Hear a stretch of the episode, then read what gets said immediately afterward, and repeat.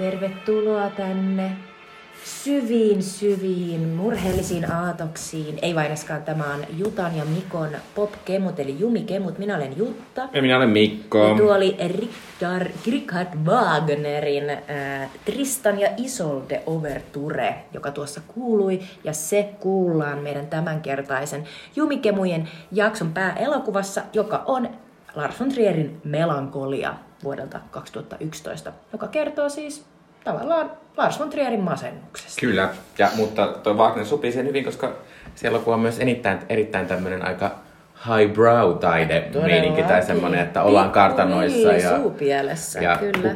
upeita maalauksia ja, ja kaikkea. mahtavia äh, erilaisia tota, äh, taideelokuvista tuttuja näyttelijöitä. Kyllä. Osa heistä on jo kuollut.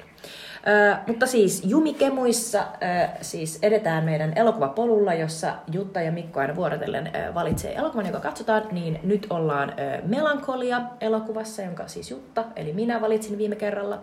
Ja tässä ennen Melankoliasta puhumista puhutaan tuttuun tapaan meidän ajankohtaisesta kysymyksestä, jonka Mikko on tällä kertaa valinnut, ja se koskettelee sata kaikkien aikojen parasta elokuvalistausta. Eli perehdytään siihen, se tuossa Saiten uh, Sound-lehti sen julkaisi tuossa pari viikkoa sitten ja nyt, nyt ruoditaan, että menikö oikein? no ehkä sitä ei ruodita. Mä en tiedä ollaanko me meni. Mutta tota, pitää sanoa tässä tämmönen, niin kuin, että, että meidän tarkoitus siis äänittää tällä, tästä tänä vuonna vielä yksi jakso tuossa väliviikolla. Ja silloin puhutaan sitten meidän tämän vuoden lemppariasioista, että Kyllä. on tarkoitus jo käydä. Mutta yksi asia, mikä tätä meidän loppuvuotta koko, koko elokuvakulttuuria määrittää, on Avatar 2, joka tuli tänään ensi Suomessa. Vielä teitä viimein! aika, eli 13 vuotta sen ensimmäisen jälkeen.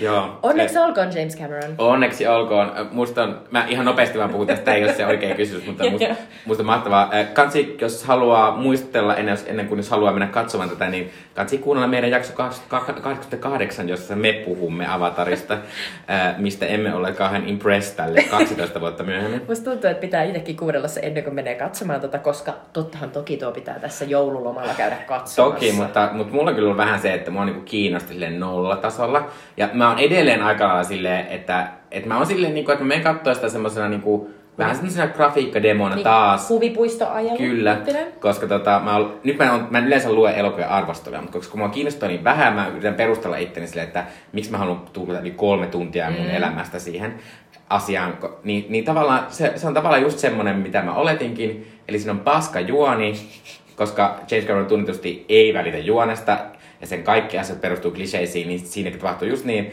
Äh, mutta se on kuulemma mielettömän näköinen, mm. mutta sillä tavalla mielettömän näköinen, että kyllä varmaan kolmosessa pitää siihen juoneenkin vähän panostaa. Että, joo, mutta lähinnä se on jännää katsoa, kun Cameron tuolla keulinut ja mennyt menemään silleen, että, että tämä on niinku Sopranos-sarja, tämä yksi elokuva, ja että tämä elokuva pitää, pitää tuottaa kaksi miljardia, että tämä tekee penniikään voittoja, ja kaikkea tuollaista niinku ihan mieletöntä. Tämä niin poski repee puheista, Kyllä. Buster, mutta Joo, katsotaan mutta, miten käy. Mutta Amerikassa on sanonta, never bet against Cameron, ei James, Cameron. James Cameron, että ei kansi lyödä häntä vastaan äh, vetoa. Äh, mutta tota, ehkä jossain vaiheessa juttelemme Avatar 2. Kyllä, kun katsotaan näemme. miten ukon käy, kuten kollegani aina sanoo. Todetaan vielä, että tämän ajankohtaisen kysymyksen jälkeen, joka siis käsittelee sataa kaikkien aikojen parasta elokuvalistausta, niin puhumme siis Melankoliasta, joka on Lars von Trierin elokuva.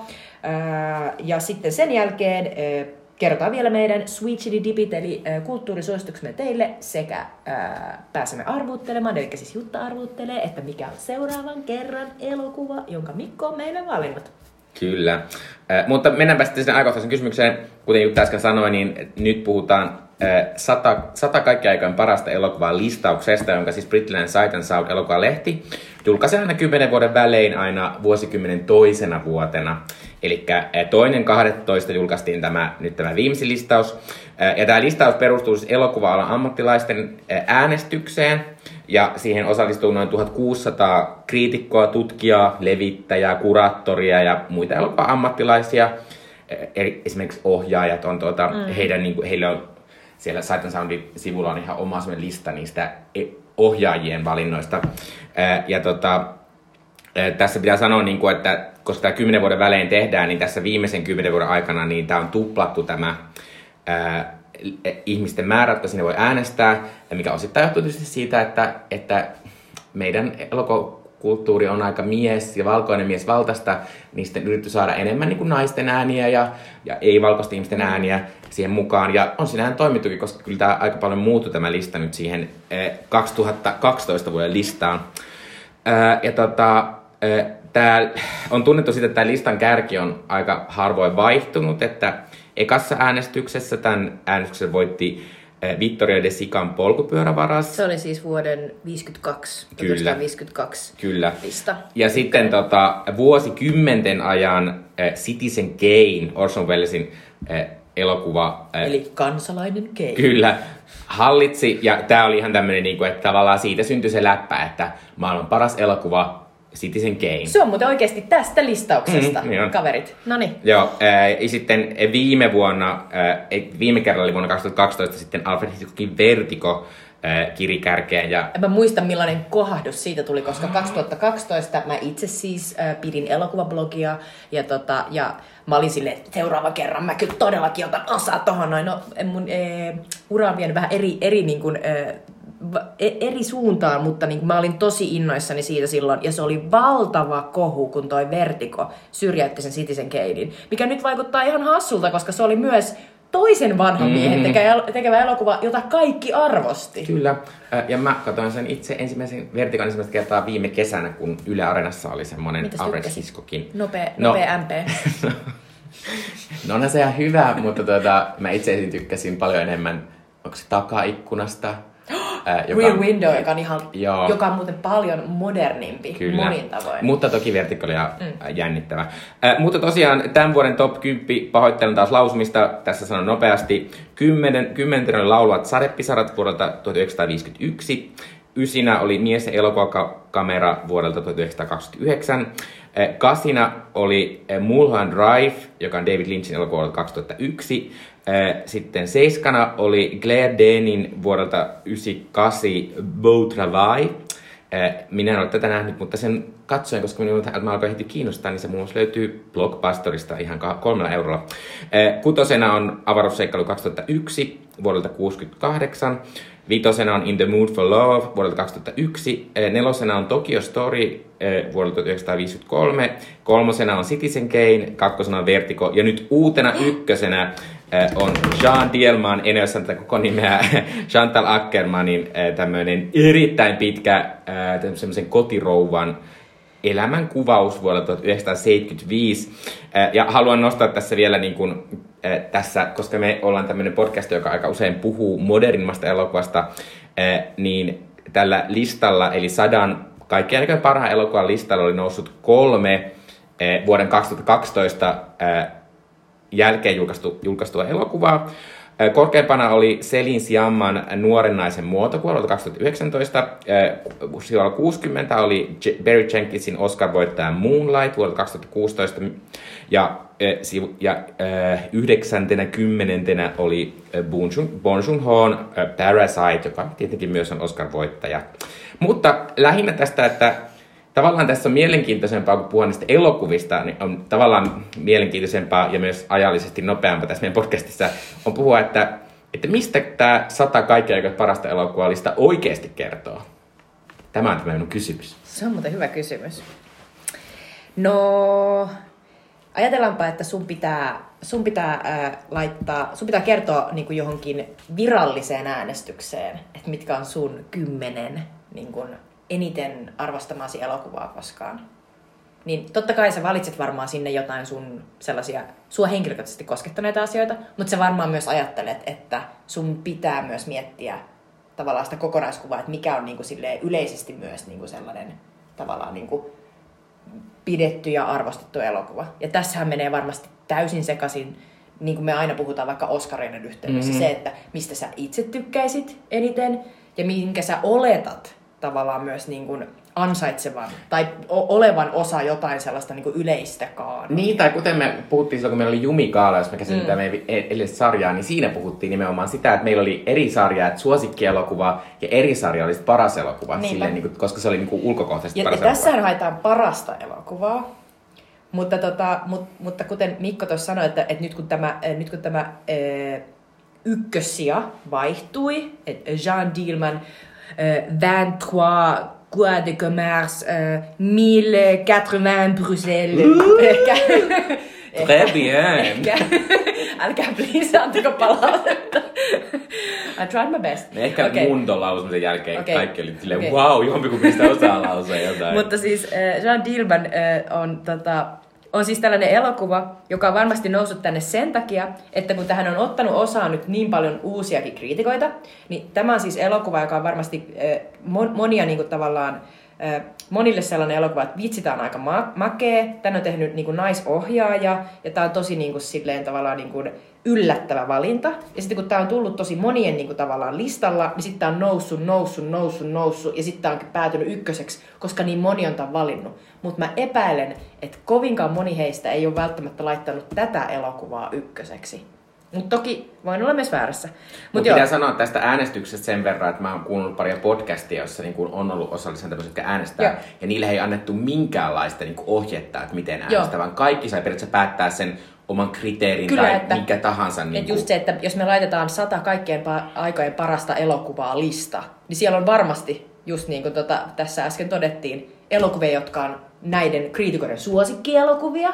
Ja sitten siellä on elokuvia, jotka näiden kriitikoiden mielestä kuitenkin niin kuin ns. parhaita, jotka pitäisi niin kuin sinne heidän mielestään nostaa, kun he ajattelee koko elokuvahistoriaa. Joo, ja Niin- sitten tietysti tässä on vähän se myös, että tavallaan, tavallaan tämmöinen lista on tosi hassu.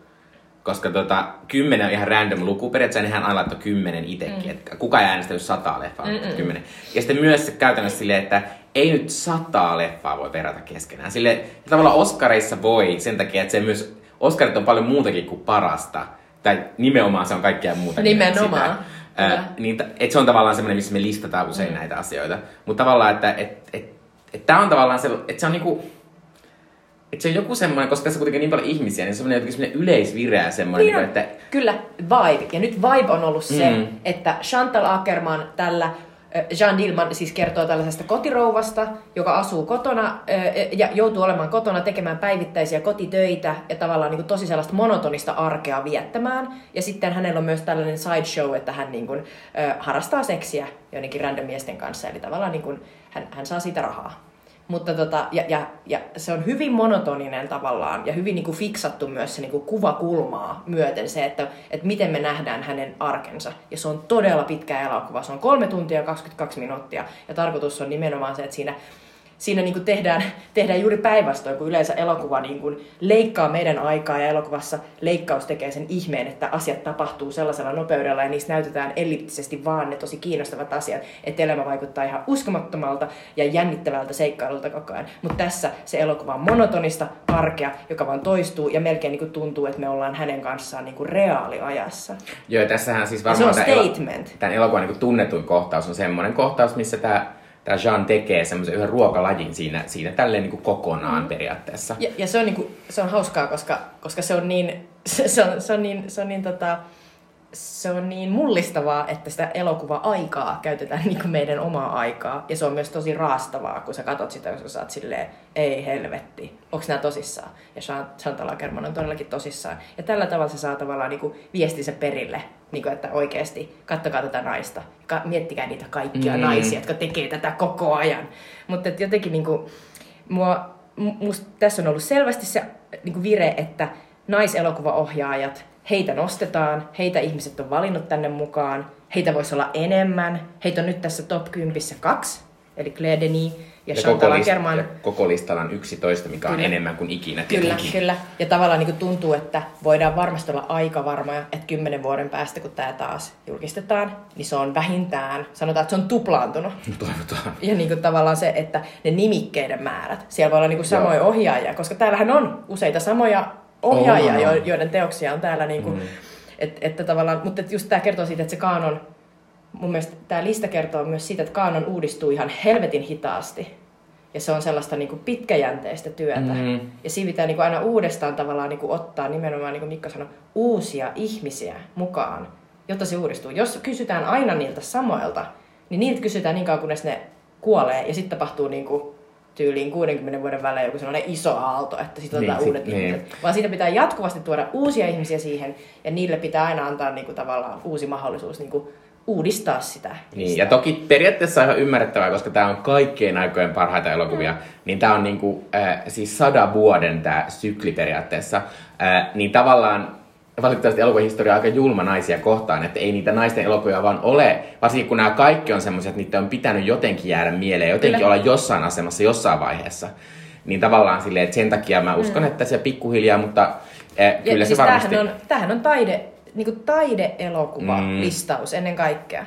Että siis kaikki nämä elokuvat ovat niin kuin ohjaajilta tai elokuvan tekijöiltä, jotka ovat siis uudistaneet omaa, omaa niin kuin genreä tai koko, ylipäänsä koko elokuvakerrontaa eri tavoin. Ja he, heidän, niin kuin, heidän työnsä on voineet olla siinä hetkessä sellaisia, joita on vaikka niin kuin, joita on siis hyljitty. Eli esimerkiksi tämä Chantal Ackermanin elokuva ei ole ollut mikään sellainen niin kuin, festivaali favorite. Ja, ja Ackerman tosiaan kuoli 2015 ja häntä ei silloin niinä aikoina, kun hän niin viime, viime, viime vuosina, kun hän vielä oli elossa ja kun hän kävi jossain festivaaleilla, niin hänen elokuviaan ei pidetty niin kuin juuri minään verrattuna vaikkapa johonkin Claire Denin elokuviin. Mm. Ja nyt hän on täällä ykkösenä, niin on se jollain tavalla niin kuin myös tosi niin kuin surullista, että tavallaan sun pitää kuolla, jotta niin kuin se asia ymmärretään. Mm. Että kyllä Ö, mutta tota, ö, pitää sanoa tietysti tämän, tämän luonteesta, niin Jutta just sanoi sitä, että tämä on nimenomaan aika taide-elokuvapainotteista ja aika vakavaa. Täältä puuttuu lähes kokonaan viihde. Siellä siis oli et- Some Like It Hot, joka on hauska komedia. Kyllä, kyllä, mutta se on niinku, onko se 50-luvulta? mutta niinku esimerkiksi meidän nyky niinku elokuvamaailman suurin ja kuuluisin elokuva, Steven Spielberg puuttuu täältä kokonaan. Niinpä, miettikää, täällä ei ole yhtään Spielberg-elokuvaa. Ei. Jos ajatellaan, että se tyyppi on ollut niinku olemassa ja tekemässä niinku leffoja 70-luvulta ja 80-luvulta voidaan katsoa, että on alkanut sen Kyllä, niinku ja- sellainen niinku ihan valtakausi. Ja hän on niinku varmasti niinku yksi merkittävistä ihmistä, joka on muokannut tämän meidän koko elokuvakulttuuria ja sitä, miten me katsotaan ja nähdään elokuvat nykyisin. Eh, niin tota, se on älytöntä. Ja sinnehän nousi nyt Goodfellas, eli Mafiaveljet, joka on siis äh, Scorsese-leffa. Ja se on siis myös tällainen niin kuin, todella vetävä, ihan selvä, selvä viihde-elokuva, mafia-elokuva. Ja sekin niin kuin, nyt vaan huomattiin, että oho, tänne tuli tällainen. Silleen, kuitenkin niin kuin meidän elokuva niin kuin fiilien tavallaan silmissä, niin se on ollut todella pitkään jo silleen, Mm. todella arvostettu elokuva. Et se on jotenkin niin kuin huvittavaa, että se niin kuin nyt vasta nousi tänne. Et mä luulin, että se on sellainen, kaikki miehet tietää ja myös jotkut naiset, että tämä on niin kuin the best ever. Joo. Ö, mulla itselle ei ole mitään niinku, omaa top 10, tai ainakaan, ainakin pitäisi miettiä sitä hetken, voisin puhua siitä. Ää, mutta tota, ää, mun ehkä se olisi vähän viihteellisempi ja semmonen niinku, ää, mutta, mutta oli siellä yksi leffa, joka, joka olisi mun top 10, eli Spike Lee Do the Right Thing, joka on ihan mielettömän elokuva. niin tota, eli se oli yksi, joka oli mulle semmonen, että no, olisin varmasti valinnut ton. No mä itse sanon, että tässä top 10 niin toi äh, on yksi mun selvästi to, niin top 10 elokuvista. Se on Laulavat sadepisarat Singing in the Rain, joka on siis ollut mun lempielokuva lukiossa, jolloin mä niinku, kun ensimmäisiä DVDitä hankin, niin mä hankin sen sellaisen niinku special-jutun. Ja sitten tosiaan niin kuin juttamaiseen tapaan näytin mun parhaalle ystävälle, joka ei ollut mitenkään kauhean erityisen kiinnostunut 50-luvun tällaisesta laula- ja tanssi-elokuvista, niin jotain ekstroja vielä siitä elokuvasta. Sitten mä oon silleen, oh my god. Mä oon ollut kyllä tosi niinku, tosi paljon kestämistä on ollut Jutan kanssa silloinkin. Mutta oli se semmonen, että sä katsoit, että aina kun tuli sun mistä tykkäät, sä katsoit silleen, ja sitten toivotaan Mä reaktiota. luultavasti, ja sitten kun kaveri on silleen, oh, yritän pitää sellaisen hyvän, sellaisen lempeän, neutraalin naaman. Joo, mutta tavallaan tämä on ihan mahtava konsepti. Musta on mahtavaa, että kymmenen vuoden välein tarkastaa vähän kulttuuria silleen, Niin, että missä Ja mennään. niinku, koska joo. tämähän kertoo siitä, että tää on niinku,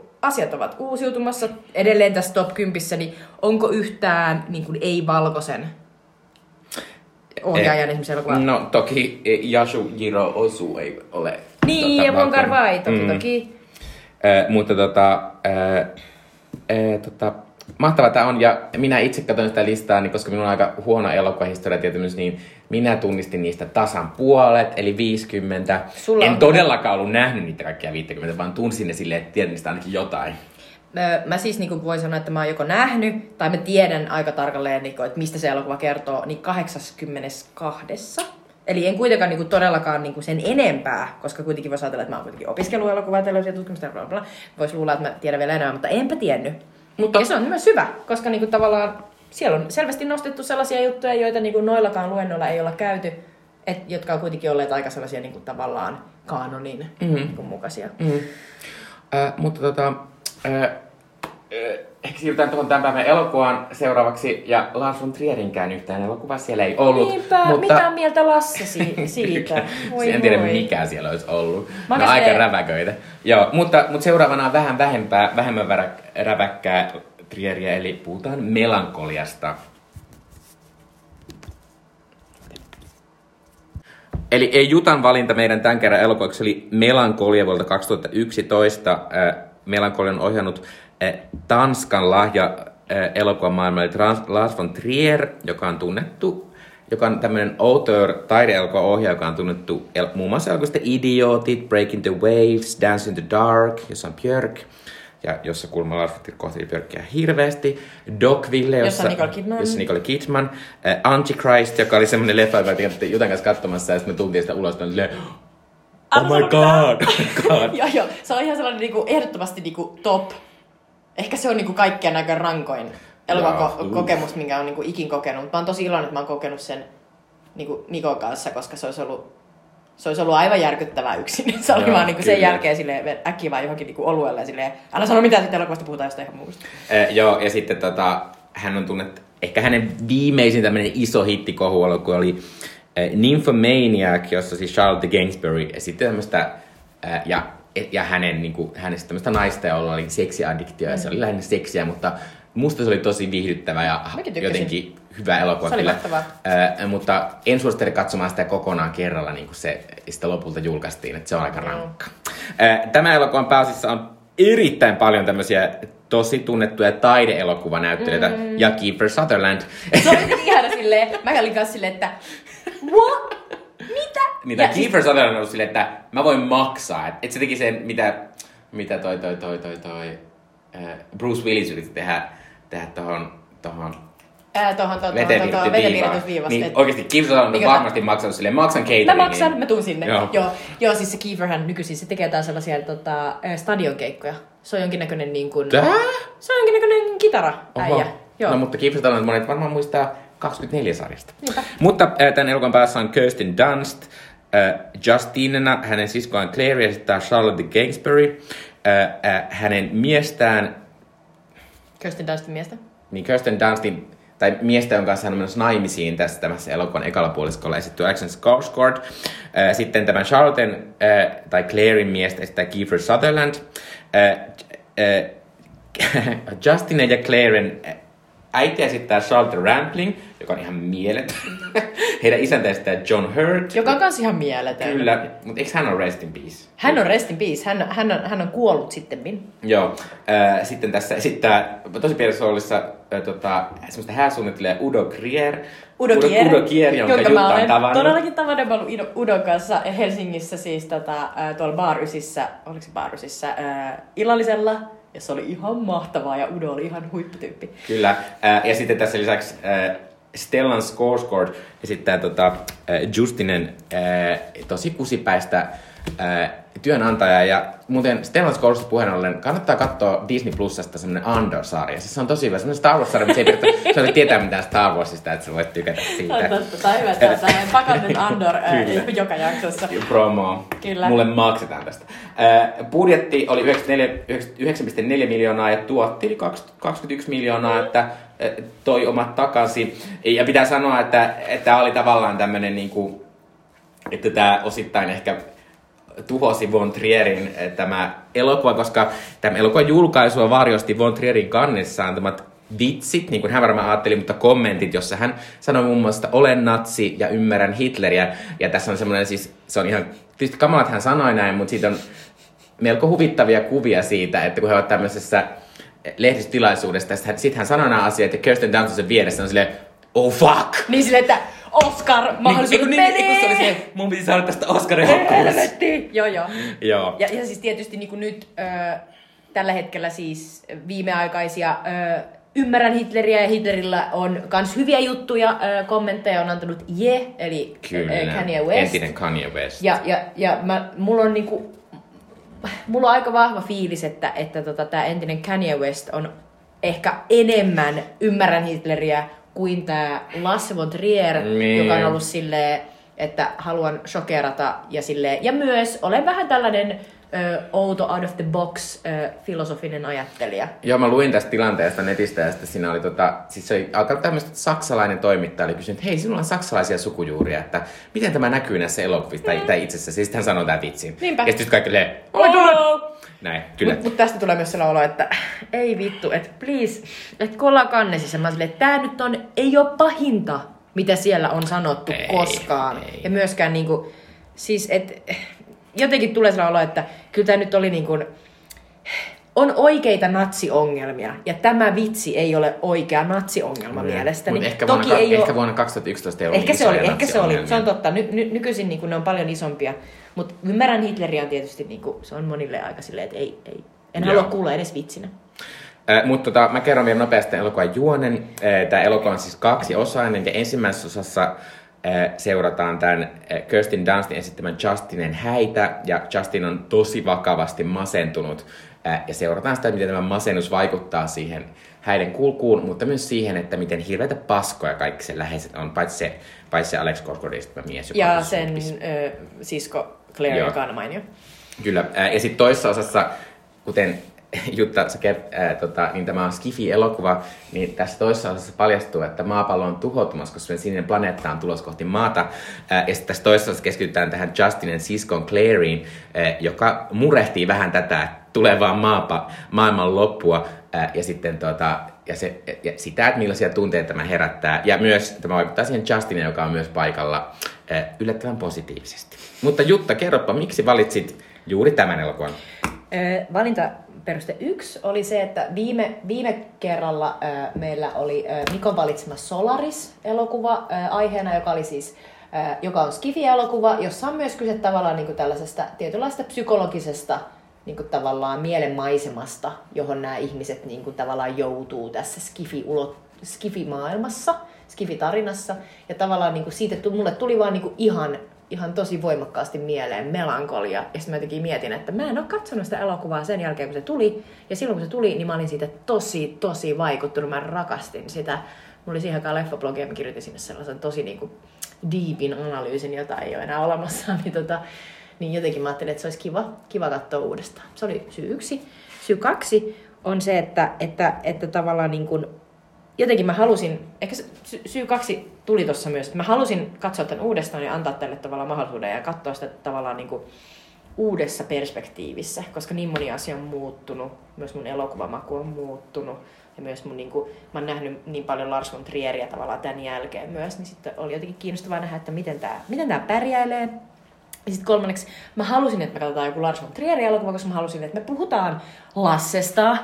Lasse, Lasse Jäbä on, tota, on ollut tosi sellainen niin kuin, tavallaan niin kuin mun oman, oman elämän ajan aika sellainen tosi voimakas niin kuin tavallaan taideelokuva hyypiö, joka on aina tehnyt jonkun uuden sellaisen elokuvan, joka on ollut sellainen, sitä on pakko nähdä. Ja mäkin olen ko- kokenut tosi paljon sellaisia niin kuin, myös niin kuin sellaisia hädän tunteita katsoessani sen elokuvia ollut silleen, että mikä vittu sitä vaivaa.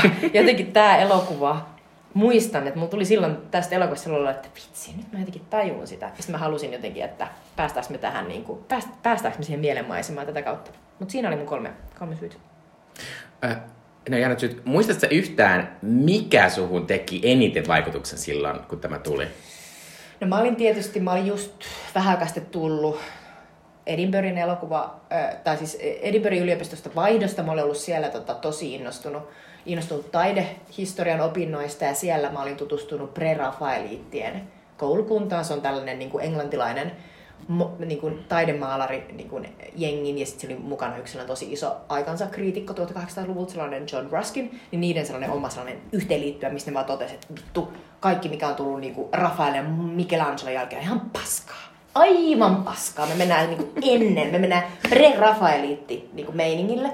Ja me tehdään pelkästään sellaisia syvän symbolistisia, todella niin kuin hämäriä kuvia, missä on sitten tietysti tosi isoja, niin kuin silloin sanottiin history painting aiheita. Niin kuin, yleensä ne oli raamatusta, mutta tuossa tossa niin kuin kontekstissa ne lähti hakemaan just silleen vaikka englantilaisesta niin kuin tavallaan mytologiasta ja esimerkiksi Shakespearen ää, näytelmistä aiheita. Ja sitten tässä elokuvassa on aivan poskettoman upeita yksittäisiä kuvia, jotka siis osa perustuu näihin preravailiittien maalauksiin, jotka on ihan selkeästi ollut sellaisia, että et, et Von Trier on ollut sille, että vittu, nämä on hienoja. Nämä on ihan helvetin hienoja. Ja yksi on esimerkiksi sellainen, missä näkyy tämä Kirsten Dunstin esittämä Justine, joka on sellaisessa upeassa hääpuvussa, sillä on sellainen maailman ihanin suomalaiset tai niin jotenkin niin kuin, tulee heti sellainen goals, että jos joku niin kuin joskus menee naimisiin, niin ottakaa itselleni tällainen kielo, niin kuin hääkimppu. Niin hän on niin kuin siis sellaisessa niin kuin, tavallaan joessa, tavallaan niin kuin makaa siellä selällään hääpuku päällä ja, ja vieressä on niin kuin, tavallaan tämä lumpeen lehtiä. Ja hän on tavallaan vähän niin kuin hukkumassa. Ja tämä, tämä kuva, kun mä näin tämän tässä elokuvan alussa, mä olin ihan silleen, Ja se on toki tämä elokuvan myös juliste. Kyllä, ja se on siis suoraan niin kuin tällaisen prerafaeliitti äh, taidemaalari John Everett Milleen äh, maalauksesta. Se maalauksen nimi on Ophelia. Se kertoo siis Shakespearen Hamlet-näytelmän Opheliasta, joka siis laulaa tällaisessa kohtauksessa ennen kuin hän hukkuu tähän kivaan pikku joenuimaan huomaan. Mutta että et tota, jotenkin se teki ihan supervaikutuksen. Tässä on monia muitakin tällaisia niin kuin suoraan niistä. Joo, tämä elokuva alkaa nimenomaan myös semmoisilla, että tässä on semmoisia tosi niin kuin asetelmallisia, liikkuvia, mm. mutta vähän niin kuin liikkuvia maalauksia Siinä on myös sellainen makea, missä se Justin vetää, niinku, öö, me nähdään niinku täysin sivukulmasta, vähän sellaisesta niinku 90 asteen kulmasta, kun se menee niinku hääpuku päällä ja sitten sellaiset niinku tosi oudot, sellaiset vähän niinku köynnö, köynnöskasvit niinku riipii ja repii sitä ja se niinku kävelee eteenpäin ihan helvetin hitaasti. Ne on silleen superhidastettuja niinku ne kohtaukset. Se oli, se oli ihan mahtavaa. Sitten siinä on sellainen toinen, missä toi Claire, eli se öö, tota Charlotte Gainsbourgin öö, hahmo, sen Justinin siskoni eh, kantaa sellaista aika isokokoista niin lastaan. Se lapsi on varmaan sellainen 4-5-vuotias varmaankin. Ja sitten se menee sellaisen golfkentän niin kuin, halki ihan helvetin hitaasti, astuu sellaiseen tosi niin kuin, syvään oli niin upottavaan hieno. niin kuin, ruohoon. Sen jalat menee tosi syvälle siihen golfkentän ruohoon. Ja siinä golfkentän niin kuin, siinä näkyy sellainen reikä. Sitten siinä on niin kuin, lippu ja siinä lukee niin kuin, reikä 19. Ja mä oon silleen, että eikö golfissa ole 18 Kyllä, niin kuin tässä sanotaan se monta kertaa tässä Joo, joo, kyllä. Niin sit mä oon vaan silleen, ok, ja se on tosi, se on tosi hieno ja vaikuttava myös. Mutta nämä kuvat siinä alussa teki mua ihan mielettömän vaikutuksen. Mä olin se, että herra jumala, ja sit mä olin se koko leffa ihan silleen, tuned in. Joo. Äh, pitää sanoa, että tässä on, sellainen, sä- tässä on sellainen hauska, Mm.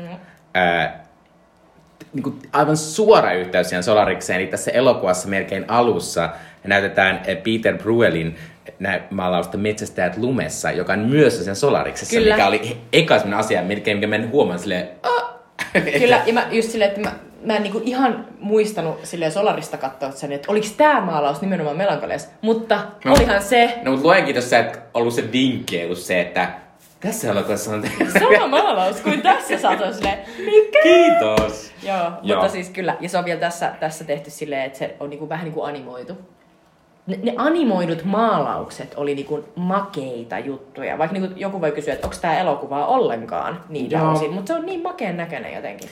Mutta ylipäänsä tässä on siis semmoinen niinku, että et mä jopa niinku, et, et eniten nytten tässä vaiheessa, kun mitä itse sanoo omasta ehkä Von Trier historiasta, mä kyllä Kerro. tykkään niinku Von Trieristä mm. paljon. Ja se oli varsinkin, kun se oli semmoinen niinku, kun oli teini-ikäinen ihminen, joka alkoi kiinnostumaan leffoista, niin se oli semmoinen niinku Tarantino-tyyppinen asia, että on silleen, nyt on pakko tykätä tästä, että mä oon niinku cool Dancer ja tiedän asioita. Ja, ja mä inhoan, että se on liian masentava. Niin mullekin, mutta mä muistan, että se mä, oli silleen, että... mä, mä muistan, että mä tämä esitin, se mä esitin vuosikausia, niin tykkäsin Dogvillestä. Ihan sikakauan. Eikä mä edelleenkin, kyllä mä edelleenkin sitä ihan tykkään, ei se nyt sille niin Ei, mä, siis Dogville on just sellainen, että jos ette ole nähnyt, niin se on siis sellainen elokuva, joka on kuvattu kokonaan sellaisessa studiossa, niin kuin lavasteettomassa studiossa, missä vaan niin kuin musta studio, missä on piirretty siis valkoisella liidulla maahan sille, että tässä on Pertin koti ja tässä on Liisan koti. Ja, ja tässä on ne... tämä Nicole Kidmanin Ja koti. sitten sit ne näyttelijät seisoo siellä niinku studiossa, jossa vaan ne hemmetin katkoviivoilla maahan tehdyt niinku kuviot. Ja se on ihan sellainen, että okei, nyt ne leikkii, että nyt ne on joku hemmetin kylä. Ja mä muistan, että toi oli vaan yksinkertaisesti toinen tällainen teatteritemppu, oh. joka on tuotu elokuvaan. Mm. Ja sitten siinä on saatu niinku Hollywoodin ykkösnimiä. Niin se on vaan ollut niin posketon. Joo, ja pitäisi sanoa niinku kuitenkin, niinku, että mä, vaikka usein sanotaan välillä, että et, mutta on myös sille, että ei kyllä tämmöisiä Von Trieria ole, ole syntynyt tässä meidän elokuvakulttuurissa enää, koska ei tollaset niinku saa enää, tai tollaset, koska se on kuitenkin silleen niinku täysin omaperäinen se mm. meno niissä sen Ja elokuvassa. täysin ei- arvaamaton myös. Joo. Varmasti niin kuin, että siis tämä, tämä Melankoliahan on Lars von Trierin tällaisen masennustrilogian kakkososa. Ensimmäinen on sellainen Antichrist, josta just tuossa alussa puhuttiin, että Herra Jumala, se oli niin järkyttävä. Ja sitten kolmas osa on niin tämä Nymphomaniac-elokuva, ja tavallaan niin kuin mä oon ihan varma, että ei mikään rahoittaja on ollut silleen, että kerro mulle näistä elokuvista. Se on silleen, no, tää on tällainen, missä on masentunut ihminen ja sitten sen sisko, ja sitten en voi kertoa enempää. Ja toisaalta Antichrist, joka on silleen, mm, pariskunta menettää lapsen ja sitten käy todella, todella hirveitä juttuja. Silleen, te ette halua tietää, mitä kaikkea silvataan. Joo. Ja sitten jotenkin, niin kuin, että et, eihän tollanen ihminen ja tollaiset projektit, eihän ne saa niin kuin, tavallaan mitään sellaista niin kuin, yleistä niin kuin, tavallaan elokuvastudiotukea. Vaan totta kai ne saa niin kuin, jotain mm. random, vähän niin kuin Suomessakin, niin et siellä on varmasti niin kuin, äh, tanskalainen elokuvateollisuus on tietysti sellainen, että sinne pyritään niin kuin Suomessakin, mutta et siellä on niin kuin annettu rahoitusta tällaisille elokuville. Ja tietysti mm. varmaan niin kuin myös Hollywoodistakin on tullut tähän rahaa. Joo, mutta pitää sanoa siis tästä kuitenkin silleen tästä elokuvasta ehkä tässä niinku Lars von Trierin tämmöisessä niinku uralla ja niissä sen teosten keskellä, että tämä on selkeästi ehkä tämmöinen niinku lähestyttävin kuitenkin Lars von Trier. Ja, ja semmoinen niinku tavallaan... tässä ei silvota yhtään mitään. Ei, eikä tässä muutenkaan tava, tavallaan tapahdu mitään hirveän pelottavaa mm. tai semmoista, mikä voisi järkyttää. Ja, ja sitten tässä tavallaan on sitä sellaista, niin kuin, että ehkä Lars von Trier niin kuin, oli miettinyt vähän, että ehkä mä tällä nyt saisin jonkun Oscarin, mm. tai voisin päästä jonnekin. Mm. Mutta mietin myös, koska Lars von- Trierillä on vähän näitä ongelmia, niin ehkä tämä oli myös tämmöistä vähän tietoista sapo, sabotaasia tämä, tämä Hitler-kommentti, että sillä kannesta hän sitten oli silleen, niin kuin, että it, mä en halua tätä, mitä, mihin mua selvästi yritetään ajaa nyt tässä, mm. niin kuin, että, että hän ei niin kuin, halua sitä. Eh, mutta, mutta sillä tavalla, pitää nyt sanoa, vaikka yleensä mä sanon mun ihan lopulliset fiilikset aina lopussa, mutta tavallaan mä silleen, mutta on tämä myös ehkä sit lopulta musta niinku vähiten Trier. Mm. Tässä on tosi hienoja juttuja, mistä voidaan puhua ihan kohta, mutta tavallaan, että, että tästä, tässä selvästi huomaa, että tästä puuttuu semmoinen, mm. tämä on jotenkin, jotenkin niin hillitty ja Tämä semmoinen... on väli, väliteoksen maku. Eikö se No, olekin mä vähän tiedä, sellainen? Ei tavallaan, kun tässä tämä on silti niinku tosi iso. Niin on, tässä on niin on. isoja juttuja, tämä ison näköinen, kalliin näköinen, upea mm. näköinen. Tässä on tosi hyviä näyttelijöitä. On, on. Että mutta, tavallaan... mutta niillä ei ole mitenkään hirveästi tehtävää. Eli mulla oli ainakin niinku jotenkin yllätys se, että tässä tulee aika sellainen asetelmallinen olo, että niitä henkilöhahmoja ei ole kehitetty juuri mihinkään. Jokaiselle on annettu just sellainen niinku Dogville-tyyppinen, että sun nimi on Claire ja sulla on poika. Su, sun nimi on Justin ja sä oot masentunut. Silleen, sä, sä pelkäät tuota planeettaa, sä et. Ja siitä lähdetään liikkeelle. Ja sitten jotenkin niinku tulee sellainen olo, että, että Lars von Trieril- Trierillä on ollut tämä Jölholmin linna Ruotsissa, joka on aivan helvetin upea paikka kuvata yhtään mitään, että cheers. Mutta et niinku, et siellä on ollut se linna, sinne on tuotu tähtiä, ja sitten kuitenkin loppujen lopuksi he siellä vähän törmäilee, ja välillä on sellaista niinku, äh, vähän sellaista do- dogme-tyylistä sille, että kuvataan, niinku, että heiluvalla kameralla, että joku peruuttelee jollain limolla jossain sellaisessa Suomi, Suomi-filmi metsä niinku, estetiikka, e- e- estetiikkapaikassa ja sitten taas niinku, kohta ollaan taas sellaisessa makeessa pysäytyskuvassa, jos näkyy upea jotenkin kenttä ja joku ajaa golfautolla. Joo, äh, kyllä, just näin. Mutta sitten tavallaan pitää nyt kuitenkin sanoa silleen, niin kuin, että verrattuna sit melkein kaikkien muiden elokuvatekijien elokuviin, niin tässä on niin paljon mielenkiintoisia mm. asioita. Äh, tässä on siis, äh, tää on siis, tässä on ihan, mä tykkään siitä ekasta puoliskosta enemmän, niin varmaan kaikki. Jep. Mutta, mutta se on tavallaan tosi hieno juttu, kun siinä on siis semmoista niin kuin rikasta, vähän tämmöistä pohjoismaista yltäkylläisyyttä Jep. siinä menossa siinä häissä ja se on kaikki silleen suunniteltu viimeisen päälle ja kaikki on mielettömän upeeta ja, ja sitten kaikki on semmoisia jotenkin, silleen, jotenkin niin semmoisia hykkä hykkä, ihanaa ihanaa, meillä on rahaa, ei mitään huolta Musta ikinä. tuntuu, että me saadaan siitä kiinni just siitä pohjoismaisuudesta niin kuin tosi paljon paremmin varmasti kuin ei-pohjoismaiset. Mm. Ja mulle myös ihan niin kuin kauhean järkytys, miten vähän Udo Kieria oli tässä. Siis ihan mega vähän. Ihan mega vähän, koska mulla oli sellainen muistikuva, että siellä on tässä niin kuin sellaisessa isossa hääsuunnittelijan roolissa. Oikeesti se on alle minuutin Se on tässä. alle minuutin, se ei sano juuri mitään. Ei. Mä silleen, että voi ei. Ja Stellan Skarsgård taas oli tässä ihan super mahtava. Mun niinku päävenässä räjähtää, miten upea sellainen turpea niinku kusipää. Sellainen, oikein sellainen kunnon sellainen haiseva mulkku se äijä on. Niin, mutta se, on, aivan oikeasti, mutta se on siis ihan selvästi siis semmonen, että Lars von Trier on silleen, että minä en arvosta teitä, jotka miettii elokuvaa yhtään tämmöisenä taloutena. I know. Niin kuin, Ja siinä on myös sellainen, että Lasse on varmaan tehnyt jonkun verran jotain niin mainostoimistohommia, mm. koska se oli sellainen, se Stellan Skarsgårdin hahmo, joka on tämän Kirsten Dunstin esittämän Justinin niin kuin pomo, niin se on sellainen mainostoimistaja, joka puhuu silleen tosi silleen niin kuin, jotenkin silleen rasvasesti niin kuin toisen ihmisen, niin kuin sen Justinin häissä silleen, että tämä on ihan paras työntekijä ja annapa mulle yksi, yksi hyvä iskulause sieltä, laita mulle tagline. Ja sitten jotenkin niin kuin, tavallaan se puhuu töistä sanomatta yhtään mitään. Se on niin sellaista, niin kuin, että tulee sellainen, että se on niin kuin, nähty vaivaa, se Trier on nähnyt vaivaa, että se on niin saatanan yhdentekevää, mitä se sanoo koko ajan. Ja se on ihan sellainen statement. Se on että te teette pelkkää paskaa, sinne ei mitään sisältöä. Kyllä, just näin. Mutta äh, kuten, niin, niin tämä alkaa, siis tämä on tosi mahtava tämä alku. Nimenomaan se, että tämä alkaa semmoisena niinku, että nuoret rakastavat ja meidät omia häisiä. Se on tosi kepeä, semmoinen ihana fiilis. Mm. Ja semmoinen jotenkin, että, että tämä on niinku tosi sille lupaavaa. Voi niin. että, miten kaunis Kirsten Dunst on ja miten upea ja Alexander Skarsgård on. Musta se näyttää ihan sellaiselta, niinku, vähän on sellainen Bergmanin niinku, Fanny ja Alexander meininki, että on sellainen tosi kaunis, suittu niinku, sellainen oh, joo, tavallaan, ihana sellainen ruotsalainen niinku, niinku well-bred Ja varsinkin kun tämä on tämmöinen ihminen, joka on seurannut aika pitkään niin, Alexander Skarsgårdin uraa. Niin... Tässä vaiheessa hän, hän on tosi lähellä jotenkin sellaista ihana sellainen vähän niin kuin True Bloodista True aikana, Blood, niin kyllä. Tosi hyvän näköinen. Jotenkin sellainen ihana niin kuin babyface. Joo, mutta, mutta nimenomaan tässä siis tässä alussa, siis Kirsten Dunst on aivan mieletön, kun tässä siis käy sit niin, että sitten kun he, me, he ovat jo myös sieltä juhlista ja menevät sinne ja sitten sen, sen vanhemmat pitää semmoista, tai sen pomo ja sitten sen äiti pitää semmoista hirveät puheet siinä. Niin kuin, että Aivan kauheat. Niin täys niin katastrofi. Niin kuin itsarimeiningillä. Äh, niin, niin, niin sitten se heti, sit, sitten tulee tämä esiin, että, niin, että Justin onkin niin kuin tosi vakavasti sairas ja hän on tosi vakava masentunut. Ja, ja sitten niin se alkaa vetäytyä erille ja, ja menee sille yrittää ottaa etäisyyttä siihen sen, on, niin kuin tavallaan siihen elämänsä onnellisimpaan päivään. Niinpä. Ja se aina välillä pitää käydä vähän esittämässä siellä, että ei ihanaa, ei mitään. Ja sitten niin kuin, tavallaan, ja, sit, ja tavallaan siinä on, siinä on vähän se on silleen, niin kuin, että, että vaikka se ei tietysti huvittavaa, mutta, mutta sillä on vähän semmoisia omia seikkailuita siellä häämekossa, että se ajelee siellä sillä, sillä golfkärryllä ja käy kusella jossain ja sitten se menee kylpyyn ja sitten se menee lukemaan jotain sattuja jollekin lapselle ja niin kuin, tavallaan, että siinä on semmoista... Joo, niin kuin... joo. Ja sitten sen isä on lähes, se on silleen, isä hei jää tänne, jää tänne hotelliin ja sitten niin kuin, joo laittakaa tälle ho, niin kuin, isälleni tänne niin kuin huone, niin voidaan syödä aamiasta yhdessä. Ja kaikki on sellaista, niin kuin, että sä heti näet, että se on todella niin kuin, eksynyt. Niin ja sitten kun se isäkin on vielä semmoinen, kun tavallaan kun se isä on semmoinen, niin kuin, että se antaa kaikille semmoisen, että hän on semmoisen hauska ja lämmin ja kiva tyyppi ja kaikkea. Sun mut nimi sitten, on Betty ja sun nimi on Betty. Mutta sitten kuitenkin sitä heti tajuaa sit lopulta se, kun Justin kaipaa se isältä mm. jotain. Ja se, se isä, isä on silleen, että se vaan, sori mä en pysty tähän, että tää oli vakavaa tai vaikeaa, että minä en pysty tähän. Sinne, että no show, täältä. lähden pois. Kyllä. Joo, siitä tulee kyllä tosi sellainen surullinen olo, että niinku tajuaa, että, että se on todella yksin. Joo, ja sitten tässä tavallaan on myös semmoista niinku ihan oikeaa pohdintaa niinku masennuksesta ja miten se oikeasti... Ensinnäkin tässä on se, niinku, että vaikka sä olisit miten menestyneen, miten rikas ja vaikka sulla olisi aivan upea elämä ja miettön mies ja kaikkea, niin tavallaan se masennus ei katso sitä. Se ei, ei. välitä siitä. Ja tässä on myös koko ajan sitä semmoista, että koko ajan sitä Kristinille tuodaan sitä sen niinku mieltä tulevaisuutta esiin silleen, niinku, että se, että se Alex, ei kun Stellan Skarsgårdin esittämä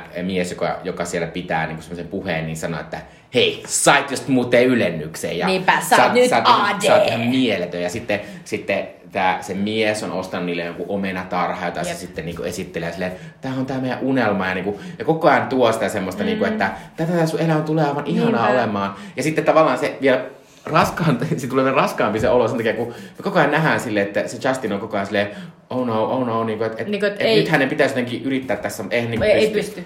Ja sitten tulee just se, että, että nyt tietysti silloin, kun mä näitä ekan kerran, niin mä en tiennyt, mutta että eh, Lars von Trier oli tosi syvästi, se oli masentunut silloin, kun tätä elokuvaa hän teki. Ja tämän elokuvan ajatus tuli just jossain niin kuin terapiassa silleen, että, että tavallaan, että, että jotenkin se ajatus siitä, että on joku niin kuin sininen planeetta, joka on tulossa kohti ja tavallaan se päättää kaikkien elämän ja millä tavalla, niin kuin, millä tavalla ihmiset siihen niin kuin, suhtautuu, niin se riippuu siitä, että minkälainen niiden tilanne on. Ja se sininen planeetta on tietysti sellainen the blues, vähän niin kuin masennus. Että masennus on tulossa ja tavallaan niin kuin kaikki, kaikki voi loppua ajatus siitä, että et, et, et, minkälaisia ajatuksia se masennus, ma, masennuksen keskellä on. Niin tavallaan tämä elokuva käsittelee niitä myös niin kuin kuvallisesti ja tavallaan niin kuin metaforisesti tosi paljon.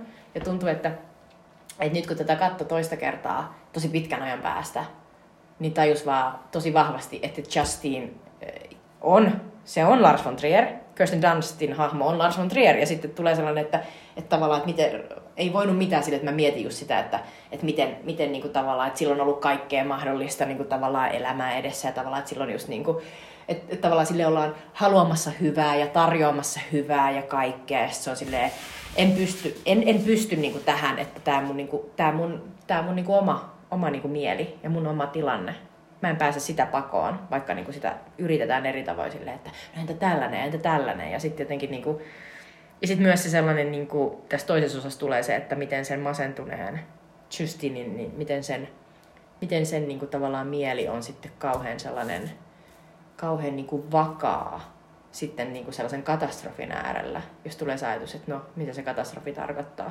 Se voi tietysti tarkoittaa niin kuin eri asioita, mutta Niin. jotenkin, että Musta sen toisessa osassa Justinissa siinä tulee vähän semmoista niinku noitamaisuutta. Niin Niin semmoista tulee. outoa niinku sellaista, Kyllä. niinku, että ai nyt tää koko maailma onkin yhtäkkiä yhtä sekaisin, kun mä oon ollut tässä Niinpä. niinku aikoja sitten. Että nyt mä oon täällä tavallaan Siinä se onkin sellaista niinku toiveajattelua Niin. myös jotenkin siitä, että, että, että asiat niinku lähtisivät ihan kunnolla niinku raiteiltaan. Niin. Mutta jotenkin mä ajattelen, että tässä on, tässä on just sellaista, niin kuin, niin kuin Mikka sanoi, jotenkin sellaista äh, hämmentävää niin jotenkin sellaista ymmärrystä. Tosi syvää ymmärrystä siitä, että millaista se niin kuin, millaista masentuneen mm. niin kuin, elämä on. Ja sitten tässä myös tavallaan se masennus näkyy siinä, että kun sit tässä, tässä on tosiaan monia kohtauksia, missä Justin on yksi joidenkin hahmojen kanssa. Ja sitten aina ne päättyy sen Justin kannalta vähän semmoiseen niin pettymykseen. Mm. Ja semmoiseen, niin kuin, varsinkin tämä tää Claire, kun hän on niin kuin, ollut järkkäämässä näitä häitä, Justin ei itse varmaan hirveästi tehnyt. Kaikki on tosi upeaa kaikkea. Mm. Mutta tietysti sitten kun ne alkaa mennä päin prinkkalaa heti, kun ne on niin myöhässä sieltä omista häistään, tästä hääjuhlasta, ää, niin sitten siinä se Claire sanoo sille Justinille sille, että älä, ja sitten se Claire heti tunnistaa, että oh my god, nyt alkaa ää, tulla noita masennusoireita Sille tuolle, on, on. tuolle, niin se sanoo, että älä järjestä kohtausta, ja sitten se jossain vaiheessa puhuu siitä, että, että, että, niin kuin, että miksi se voi nauttia tästä, ja sitten se Justin sanoo silleen, että mutta mähän hymyilen koko ajan, mikä on sen surullisin on lause. tosi- se on tosi niin kuin surullinen. ikinä. ja tavallaan siinä on niinku, että et, et, et se on kyllä niinku tosi syvää se, se, niinku se, se semmoinen murhe ja suru ja tämmöinen, mikä tässä Ja on. tulee Ja sen takia, sen takia tää on, niinku, on, tää on niinku tosi eri tavalla vaikea, miten noin Lars von Trierin muut elokuvat on. Toi, toi on tosi hyvin sanottu, että tämä on eri tavalla vaikea. Ja just se, että, niinku, että ö, mä en ole siis niinku ollut mitenkään syvästi masentunut. Niin niinku, mua, mua niinku kiinnostaisi niinku jonkun ihmisen, joka on niinku käynyt tosi syvällä niinku hänen näkemyksensä vielä tähän. Mutta just meistä molemmista tuntuu, että tämä niinku saa kiinni varmasti niinku niistä, niistä niinku tavallaan, ehkä niistä niinku mekaniikoista, mitä silloin niinku on, on, on käynnissä, kun Mm. sä oot niinku muiden ihmisten seurassa ja ne muut ihmiset on sulle läheisiä ja niinku tavallaan ne haluaa sulle niinku hyvää ja näin, mutta sit sä et vaan pysty niinku esittämään. Mutta pitää sanoa tästä niinku vielä, niinku, että tässä on siis ihan mahtavia, siis nimenomaan niistä, niistä kun Justin kohtaa niitä yksin niitä hahmoja, niin, niin tavallaan, tavallaan se John Hurt on ihan mahtava. Niin on. Siinä on sellainen mieltä, mieltä niinku hassuttelukohtaus, missä ne on siellä häissä ja sitten yhtäkkiä se on kaksi Bettyä sen ympärillä ja sitten se varastelee jotain lusikoita. Lusikoita, ja silleen, tarjoilija, tulkaa hakemaan, että minun, näillä naisilla ole lusikoita. Ja Ja, tulee siitä sellainen olo, ja nyt tää on silleen, että onko tää silleen Jutta overthinking, että mulla tulee sellainen olo, että tosi moni niistä hahmoista on Lars von Trier.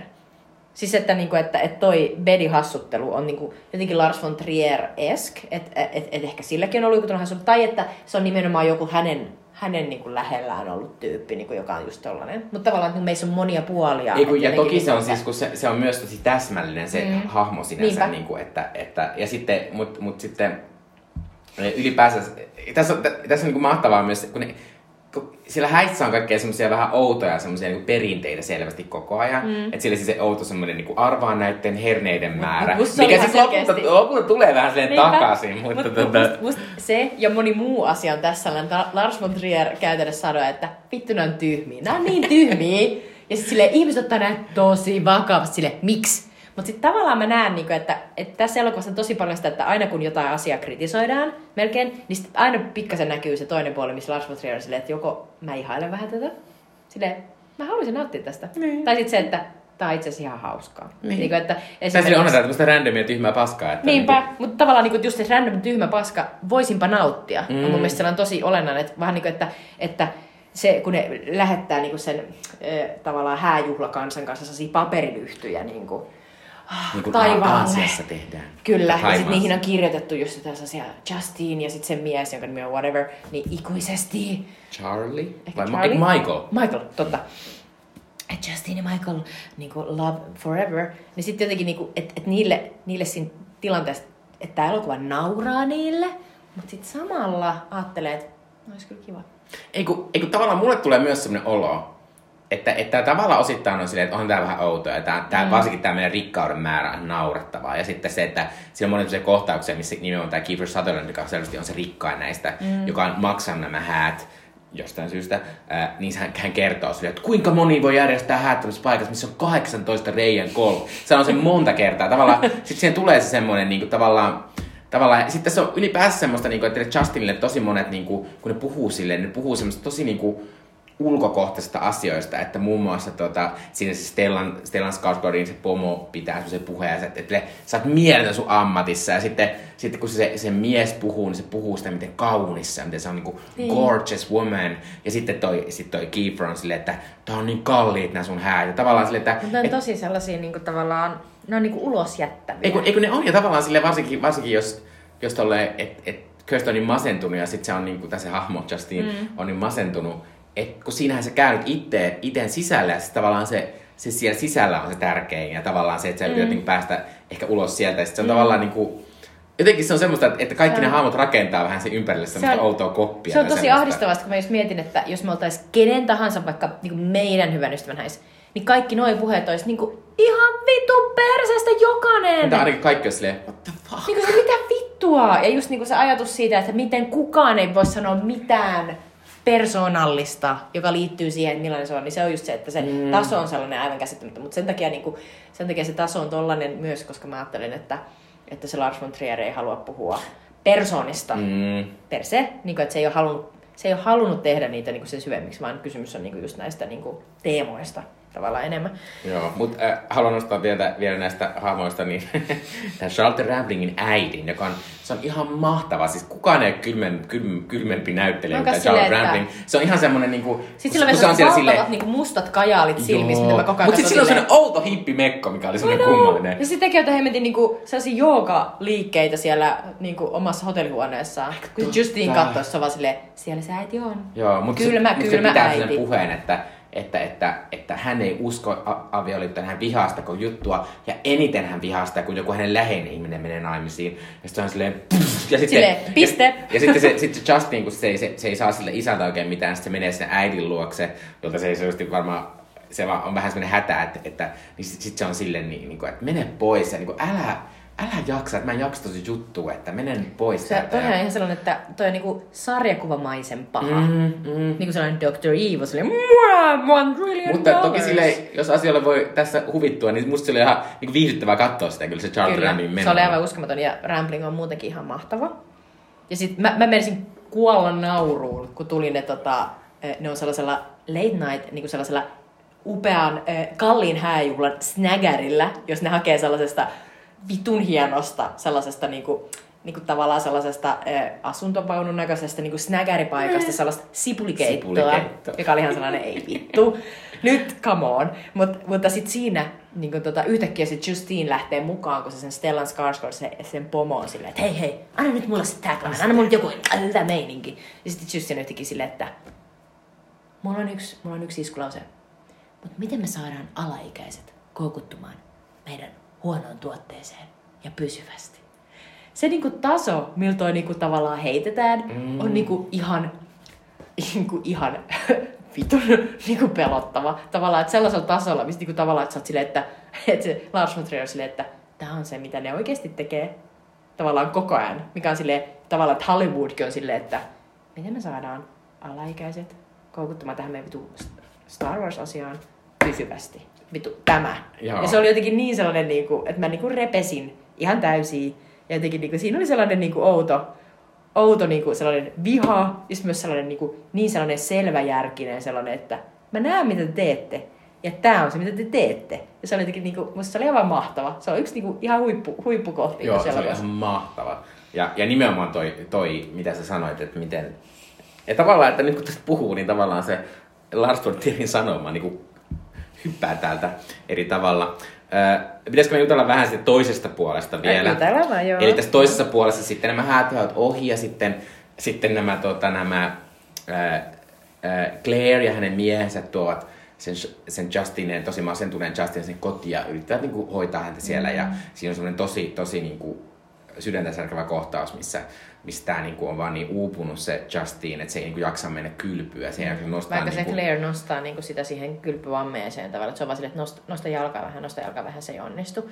Sitten tulee tosi voimakkaasti se, että, että joissakin niinku sisarussuhteissa, sisarussuhteisiin liittyy aina sellainen tietty dynamiikka, niin tossa noilla on niinku tosi, se on tosi rankka mm. se dynamiikka, ja tavallaan niinku voi nähdä, että varmasti tällaisia dynamiikkoja on oikeasti. Mm. Ö, mutta sitten tavallaan sitten, nyt on tämä mieletön tämmöinen avaruudellinen asia tapahtumassa, tämmöinen suuri sininen planeetta on liikkumassa ohi tämän maapallon. Ja sitten, ohi, Niin, niin tota, tota, ää, ja sitten, sitten Kiefer Sutherlandin hahmo on tosi innostunut tästä. Hän on tosi tieteellinen. Hän on silleen, niin kuin, että katsokaa tätä ja ei kukaan, Joo. kaikki ennustaa, että ei, ei, ei, ei se ei tule, tule tänne. törmäämään maahan, niin, ei. ei todellakaan sanoo mies. Joo, ja aina tämän planeetan nimi on Melankolia siis. Joo, että se on vähän ehkä alleviiva nimenomaan sitä, että tämä on ehkä joku niin vertauskuva. Silleen, mä saan kiinni ihan just. Ihan kiinni kohta saan. Öö, joo, ja sitten tavallaan tässä, tässä, tavallaan se koko loppujuttu on aika semmoinen niin se on sellainen pienen piiri, että siellä on se lapsi, sitten siellä on se Keith Sutherland, sitten se on Justin, joka sitten yhtäkkiä alkaa vir- virkota ja saa jotenkin voimaa siitä, mm. että oh my god. Kaikki on loppumassa. Varsinkin kun hänellä on tämmöinen, hän, hän saa tämmöisen, kun hän kokee, että hänellä on tämmöisiä vähän visioita, ja että hän, hän niin kuin näkee, että, että ei kun maapallo tulee tuhoutumaan. Että tämä, tämä planeetta, mikä me nyt nähdään kohta, niin se tuhoaa maapallon. Ja sitten tässä on semmoinen niin kuin hetken helpotus, se hetken aikaa menee näyttää, niin se menisi ohi ja sitten se tuleekin takaisin. Mutta tavallaan siitä, että Justin saa siitä semmoista niinku voimaa ja siinä on semmoinen mahta, ihan upea näköinen juttu, missä Justin lähtee vaan kävelemään ainakin metsään, sitten heittääkin vaatteensa pois, mm-hmm. se makaa semmoisen yhden semmoisen puron vieressä Niinpä. ja semmoisen sinisenä. Erittäin ja... kova tota, noita meininkiä. Joo, joo. Niin tavallaan se on, tavallaan se on sille ihan nautinnollista ja musta tavallaan siihen näkee, että, että sitten niinku, että Kirsten Dunstillakin olisi vähän hauskaa, Niinpä, se voi olla vähän semmoinen. Mutta tietysti sitten Clairella on vähän vaikeampaa, koska hän on lapsi. Ää, ja Niinpä, tota... koska ihmiset, joilla on lapsi, niin ne tietää että tavallaan niinku, ne tietää vielä tavallaan kourin tuntuvasti sen, että, että tämä lapsi tulee näkemään maailman mahdollisesti minun jälkeeni vai tuleeko? Ja tämä on just se, lapsessa on niinku se ajatus siitä, että, että sinä jatkut jotenkin, mutta sitten toi Claire tajuaa, että nyt jos joku vitun planeetta törmää, niin tämä lapsi, joka on ehtinyt elää muutaman vuoden, niin hänkin niin tuhoutuu. Mm. Niin tavallaan kaikki, kaikki niin toivo tuhoutuu siinä. Joo, ja sitten tavallaan tässä, siinä on tavallaan semmoista hauskaa, se, se keskustellaan vähän semmoista, mikä on vähän semmoista, se nyt ei ole kovin syvällistä eikä mitään, mutta siinä on semmoista niin kuin, tavallaan, tavallaan maapallon elämän arvosta ja semmoista, kun Justin on silleen, että et, no mitä sitten, jos tämä tuhoutuu tämä maapallo, että maapallo on paha, ei kukaan tule kaipaamaan sitä, mikä tietysti on totta. Tai tavallaan se, että ei kukaan. Niin sille isossa kuvassa. Niin, että okay. jos tämä koko juttu tapahtuu. Ja sitten, sitten tietysti Claire on silleen, että no, on täältä lapsia ja kaikkea eläimiä ja kaikkea tämmöistä. Äh, niin tavallaan, tavallaan se on niin hauska, vähän pinnallista, mutta se on tavallaan silleen, niin kuin, että et tässä niin kuin nykyisessä miten puhutaan ympäristöstä ja luonnonsuojelusta ja ilmastokriisistä, niin tavallaan on silleen niin kuin, no, että sinne me ollaan menossa. Ja niin kuin... Niinpä, se on totta, se on totta. Joo, mutta tässä on myös hauska semmoinen, niin kuin, kun sitten tämä Claire kuitenkin on vähän, niin kuin se vähän uskoo sitä sen sisko, se mies siis sanoo, että ei tule törmää meihin, mutta sitten Claire on silleen, sorry, mä tiesin monta herkkä jos pullossa oli, että mä oon selvästi tiennyt näitä asioita, Niinpä. ja mä sanon, että me kaikki kuollaan, niin sitten Claire Claire on silleen, okei, okay, mun pitää hankkia, hankkia jotain myrkkytabletteja niin, että mä voin tappaa mun lapsen, että hän ei tarvii niinku niin. sitten kokea tätä, tätä hirveätä loppua. Tai en tiedä kenen, vai koko perhe vai jotain mm. Näin. Että tavallaan se on niinku, et, si, et siinä on tavallaan se semmoinen, niinku, on se semmoinen, se Kieferin tiede, joka sanoo, että ei, ei todellakaan tapahtumaa mm. ja kaikki menee ihan okosti. Ja sitten on tää tämmöinen, niinku, että mutta entä jos? Niinpä. Ja siinä tulee just se ajatus, että en, en sano, että mun mielestä tämä elokuva ei anna niin kuin jotenkin niin kuin perusteita sille, että Lars von Trier nyt sanoisi meille, että älkää uskoko tieteeseen, ei. vaan se tavallaan niin kuin sanoo, että asioita voi tapahtua.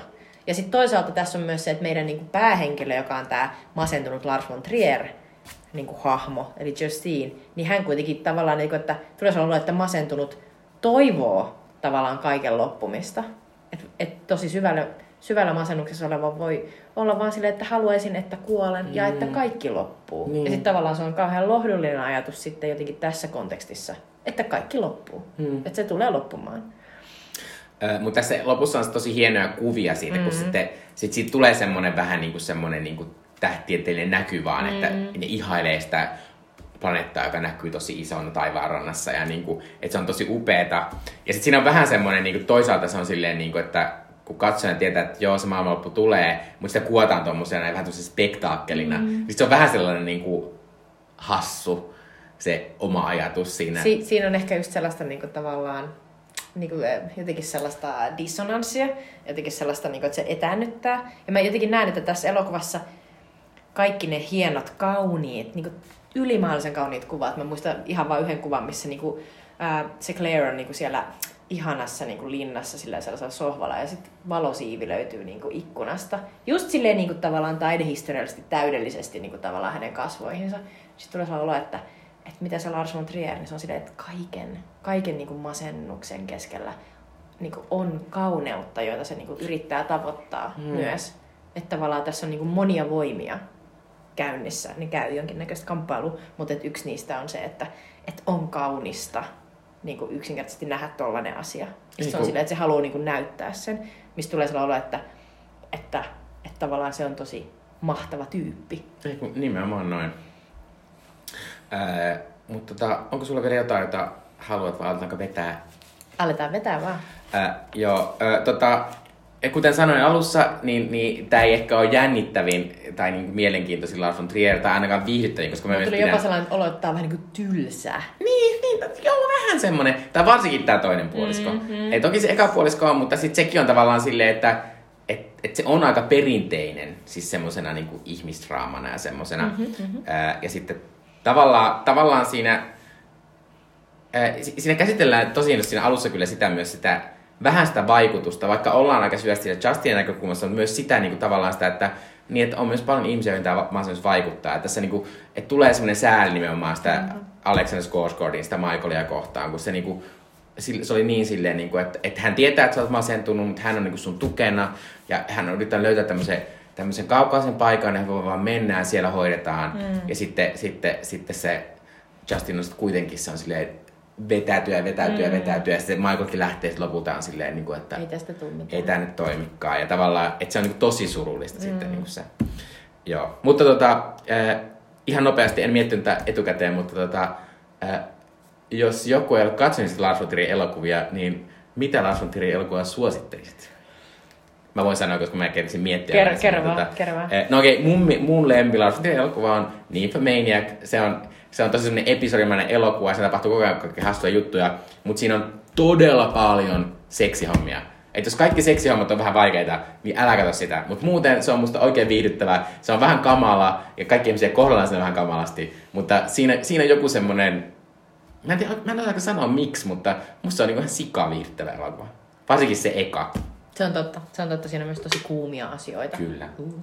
Joo, äh, tota, äh, äh, nyt pistit pahan, äh, koska moni asia on niinku tosi kiinnostava, mutta et niinku mikä olisi sellainen hyvä tapa tulla sisään, niin mä melkein joudun valitsemaan, jos käy, niin ei elokuvan, vaan niinku ton valtakunta-sarjan, eli Riget, joka on tällainen Larsin sellainen, niin kuin, se on oikeasti komediasarja, joka kertoo siis, se on siis sairaalasarja, joka kertoo tällaista sairaalasta, jos on sille vähän outo meininki. Ja sitten siellä on niin kuin, muun muassa Stellan Skarsgård, ja siinä on aivan mahtava rooli, sellaisena tyyppinä, joka soittelee puheluita, sellaisena, joka menee aina vessaan. Mutta siinä on sellaisia, niin kuin, siinä on sellaisia aivan pähkähulluja lääkäreitä ja hoitohenkilökuntaa, jotka sille yrittää hoitaa ihmisiä sairaalassa, mutta sitten on myös yliluonnollisia asioita, jotka puuttuu peliin. Ja se on, niinku, se on todella viihdyttävä sarja. Se on tosi hankala, hankala löytää niinku se ykkös- ja kakkoskausi.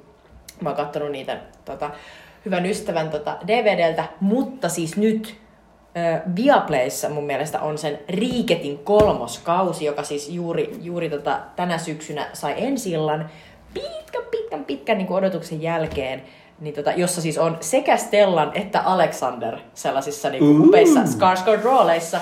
Ja siis se, se on, se on mä tiedän, että se, se, se, koko sarja on mun mielestä loistava kuvaus siitä, että Larsilla on ihan sillä on todella niin kuin, pisteliä sellainen sarkastinen huumorintaju, ja siinä on koko ajan ihan helvetillistä niin kuin, vitsinheittoa siitä, että miten ruotsi, ruotsalaiset ja tanskalaiset vihaa toisiaan.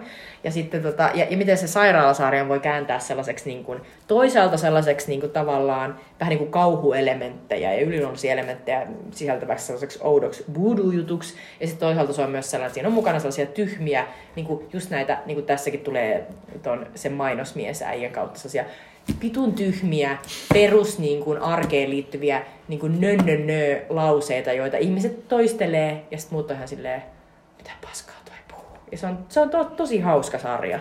Se on siis niin kuin älyttömän hauska. Ja siis Mutta siinä- aivan mahtava nosto, koska Kyllä. tota, eli Life on taas ajankohtainen. Niinpä, niinpä. Ja siis mä en ole nyt vielä kattonut, mä en katso joulumalla sitä Riiketin kolmas kautta, joka on nyt katsottavissa, mutta ykköskaudella, niin jokaisen jakson jälkeen nuori Lasse von Trier oli siinä silleen, että se aina sanoi sen oman taglinen, joka oli sellainen, niin että se näytti pirun merkkiä, jotenkin silleen, että, että, niin kuin, että nähdään ensi jaksossa ja nähdään helvetissä tyylillä. Ja mä en niin kuin muista enää, mikä se oli, mutta se oli sillä, että sillä oli todella vahva sellainen oma presenssi, että jokaisen jakson jälkeen se oli siis silleen moro. Eli se oli meitsiläinen, joka teki tämän. Ja se on jotenkin, se on jotenkin tosi sulosta, että siinä on jotain sellaista, jotain sellaista niinku, todella niinku hauskaa sellaista auteur-meininkiä, joka silleen puree muuhun. Joo, Lars von on kyllä mahtava elokuvan tekijä. Ja toivottavasti hän paranee masennuksestaan, koska viimeisin elokuva vaikutti niin masentavalta, että minä en sitä suostunut mennä katsomaan. Seuraavaksi vielä Sweetie Dip, eli meidän kulttuurisuosituksia teille. Eli loppuun vielä Sweetie Dip, eli meidän kulttuurisuosituksia teille.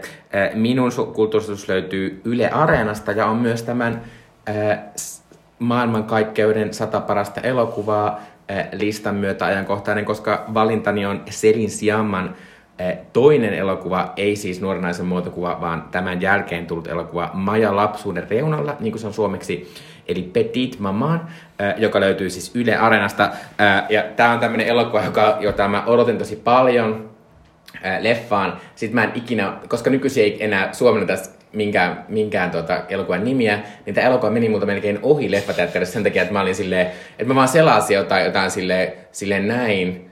Ja sit, sit jossain luki sulku, suluissa silleen Petit Mama, ja mä olin vittu, onks tää Petit Mama?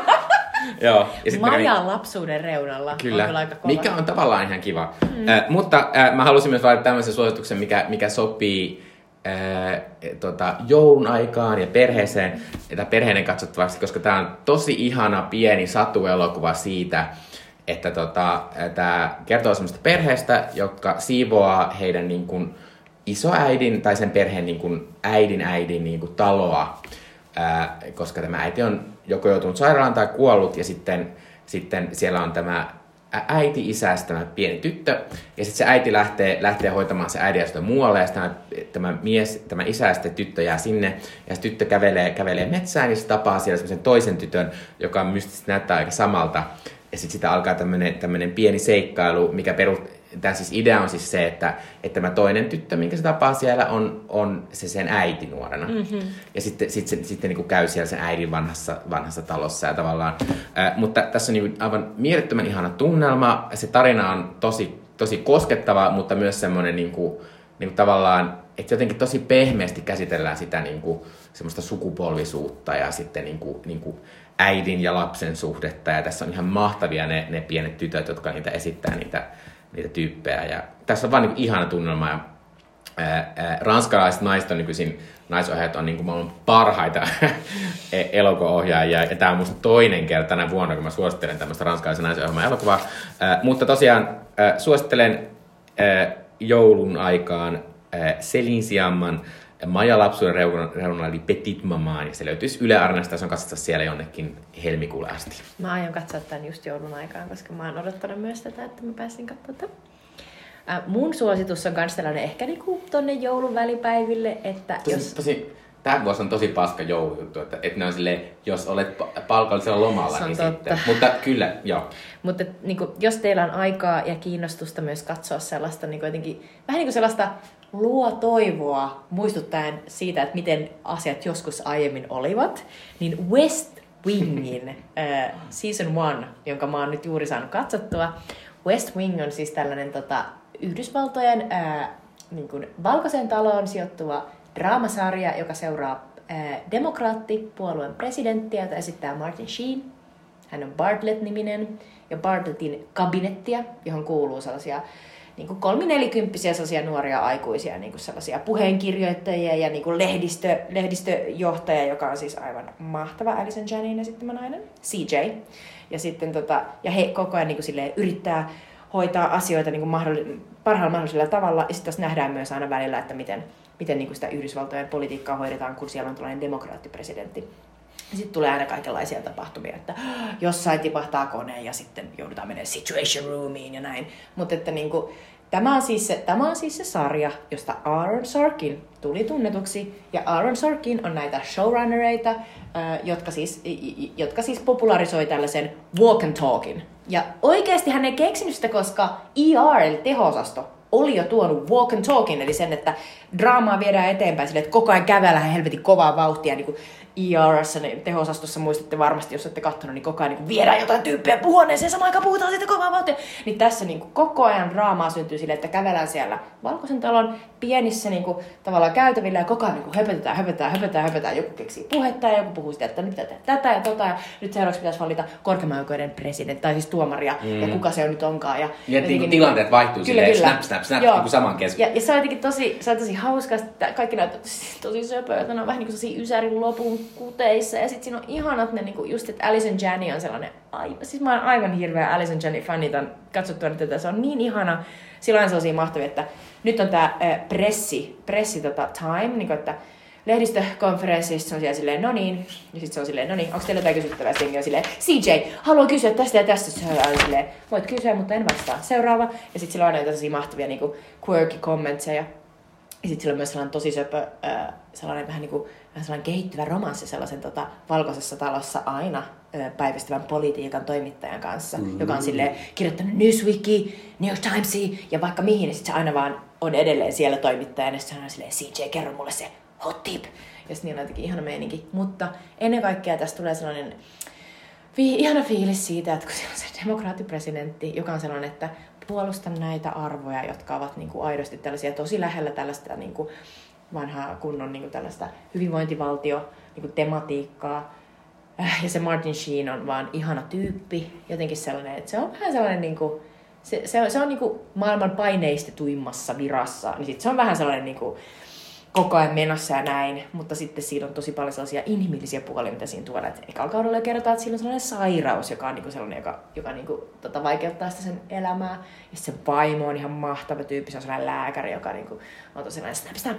Ja sitten mun ihan yksi suosikkihahmo sen Alison Janin pressi, pressi tota, johtajan lisäksi on sellainen, tota, mä en tiedä, onko se niinku puheenkirjoittaja kakkonen vai se on niinku tavallaan sen kabinetin sellainen päällysmies, jota sitä Bradley Whitford, joka on ihana tyyppi, joka joku, moni ehkä muistaa ehkä uh, Handmaid's Taleista. Uh, se on yksi niistä, se on yksi niistä ikään kuin niistä sellaisista sen, sen pahan uuden Amerikan niin kuin sellaisista pääjehuista. On sellainen valkoinen tukka ja tyylikkäät rillit ja aina sellainen tota, uh, turtleneck sweater. Ja sitten se on myös tuossa Get Outissa sen tota, ää, perheen niin isää, mm. joka, joka harrastaa sitä guagula-hoitoa. Mutta hän on siis aivan ihana sellaisena nuorena jäpänä. Ja sitten hänellä on sellainen niinku orastava niinku sellainen romanssi sellaisen tota, hänen avustajansa kanssa, tai sitten sellainen Donna. Joo, kaksi kysymystä. Äh, mistä voi nähdä? Joo, tämä HBO Maxilla. Ja onko tässä 22 jaksoa? Öö, tässä on todellakin 22 jaksoa. Tämä, mä olin ihan silleen, että... Et, et pikkuhomma. Mä silleen, tuota. ollaanko me tässä ja season kolmosella? Ja sitten puoliso oli silleen, Tää siis on ykkösen loppu. Mä sillä, ei, mitä, mit? Mutta siis tää todella, tää todella sulosta, ja välillä on mahtavaa, kun ne menee silleen ulos sieltä studiosta, kun välillä tulee sellaisia mielettömiä, mielettömiä ulkokohtauksia, missä on vaan silleen, Herra Jumala, miten mahtava budjetti. Koska siihen vaan tottuu, että ne kävelee koko ajan niitä mm. ihme pieniä, pieniä niin kuin käytäviä. Mutta mä tykkään tosi paljon. Siinä on tosi mahtavia juttuja. Siinä on tosi paljon sellaista niin kuin juutalaishuumoria ja sellaista niin kuin, vähän niin kuin sellaista osin oman aikansa tuotetta, mutta jotenkin niinku tosi kiva juttu ja niinku just se Alison Janney. Joo, ja siis onhan West Wing semmonen niinku, tavallaan television kuutakauden semmonen yksi sarja. Niinku nähdä sen, niin sitten mä voin sanoa, että sitä, sitä on tosi rento katsoa. Mä oon esimerkiksi nyt äh, virkannut ensimmäistä äh, tätä kaulahuiviani ja se on jo valmis. Kiitos, West Wing. West Wing. Joo. Äh, mahtava suositus munkin. Mä oon kattonut jonkin verran West Wingia, mutta en todellakaan yhtä kautta, koska niin monta Äh, mutta nytten vielä loppuun tuttuun tapaan juttautuu arvuttelemaan, mikä leffa katsotaan ensi viikolla. Nyt on jännitys. Nyt on kyllä jännitys. Äh, tota, Kol, eli minä sa- kerron tässä nyt yhden, kahden ja kolmen pisteen vihjeen. Okay, äh, kolmen pisteen vihjeen, että Kirsten Dunst aloitti näyttelemisen nuorena. Samoin kuin meidän seuraavan elokuvan Oscar-palkittu päätähti, äh, jonka nuoruuden roolistus vuodelta 1986 nähdään ensi kerralla. Oscar-palkittu päätähti vuodelta 86. Mut tulee mieleen heti niinku... Mutta onko se saanut Oscarin nuorena?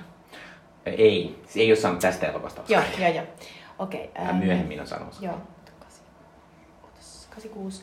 Ähm, 86 vuodelta. Ei tule kyllä kauhean monta leffaa mieleen, jos se puhutaan tästä John Hughes-leffoista. Mä silleen, että voisiko se olla, äh, tai on vuodelta 86, mutta okei, okay, äh, syytetty Jodie Foster. Ei. Joo. Äh, toi kahden pisteen vihjo, että yhdessä tämän elokuvan päärooleista nähdään yksi kaikkien aikojen tunnetuimmista musiikkitähdistä. Uh, okei. Okay. Öö. Öö, okei. Onks tää... Onks tää se Michael Jacksonin se öö, kuu-elokuva se... No, se nimi on muun... No, oli mikä oli, ei ole. Ei ole. Mä en kuullut tuosta asiasta. Yhden pisteen vihje. Tämän fantasiasarun on Jim Henson, Aa, joka on erityisen Labyrinth. tunnettu. Kyllä! Eli ensi kerralla katsotaan Labyrinth, eli Labyrinthi elokuvalta 86, Aa, äh, joka on tämmöinen mieltön fantasiasatu, jossa upean näköinen nuori Jennifer Connelly esittää tämmöistä äh, mieltöntä tyttöä, joka lähtee etsimään semmoista fantasiamaailmasta semmoista pikkuveljää, jonka David Bowen esittämä kuningas on kaapannut. Ja tätä leffaa varten kannattaa lukea äh, ton äh, Anu Silverbergin Sinut on nähty teos, jossa puhutaan tästä elokuvasta. tosi Kyllä, hyvin. ää, ja vielä haluan sanoa, että, että valitsin tämän sen takia, että meidän seuraava jakso tehdään siis väliviikolla, ja mun mielestä tämmöiset satumaiset tarinat sopivat hyvin joulun ja uuden vuoden aikaan. Ää, ja pitää vielä sanoa, että Labyrintti löytyy Netflixistä. Mutta Olipa hyvä, hyvä valinta, mahtavaa. ensi No niin, kertaa ensi siis, ja kertaan. hyvää joulua! Hyvää joulua! Moi moi! Moi moi!